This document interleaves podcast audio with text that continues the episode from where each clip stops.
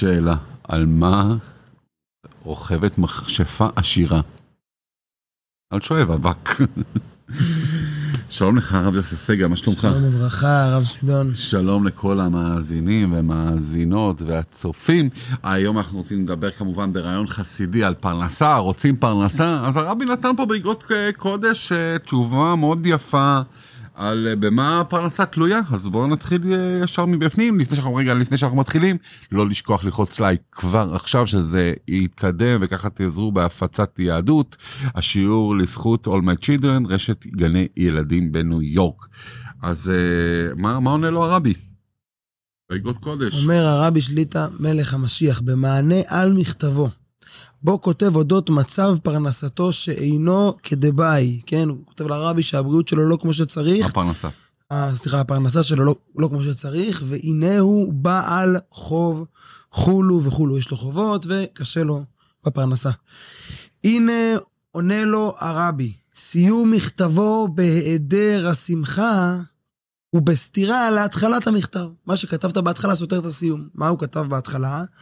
כותב לו הרבי, שהוא כותב עודו את אשר עבר עליו, ובלשונו, על דבר ניסים ממש, נשאר בין שארית הפלטה, ובנה משפחה, חולו. זאת אומרת, הוא מספר לרבי בתחילת מכתבו, שהוא יצא משארית הפלטה, היה שהוא אחד כנראה במלחמות, אותה תקופה שהיו, והוא ממש ניצר מהשארית, והוא הצליח לעלות לארץ ולהקים משפחה וכולו. ואחרי כל זה, אומר לו הרבי, בסוף מכתבך מה אתה כותב? שיש לך צרות ואתה לא בשמחה. אומר לו הרבי, רק תתבונן, ויישא קל וחומר בעצמו, שאם היה ביכולת השם יתברך להצילו מהעניינים בשנים שעברו, ולהצליחו בבניין בית בישראל על יסודי התורה והמצווה, הרי על אחת כמה וכמה שעזרנו מפרנס לכל, ימציא לו פרנסתו, פרנסת בני ביתו. אומר לו הרבי מלך המשיח, אם הקדוש ברוך הוא הציל אותך בכאלה ניסים, כמו שאתה כותב, ולא רק שניצלת, אתה גם הצלחת לבנות משפחה וכולי וכולי, אז הוא אומר, אז הקדוש ברוך הוא ודאי וודאי, קל וחומר, כן, שהוא יכול לסדר לך גם כן את הפרנסה, ולסדר לך, לשלם את כל החובות, ואדרבה, בשפע ובהרחבה. אז מה חסר, אם כן אומר לו הרבי? ואין הדבר תלוי אלא בביטחון ובמצוות הצדקה. זאת אומרת, הרבי אומר יש שני דברים ממש חשובים, שאם אתה תעשה אותם, אתה תראה בגלוי שהמשך הניסים שהיו לך וכל ההשגחות מלמעלה שראית, ימשיכו גם לפרנסה. אומר לו הרבי, מה הם שני הדברים?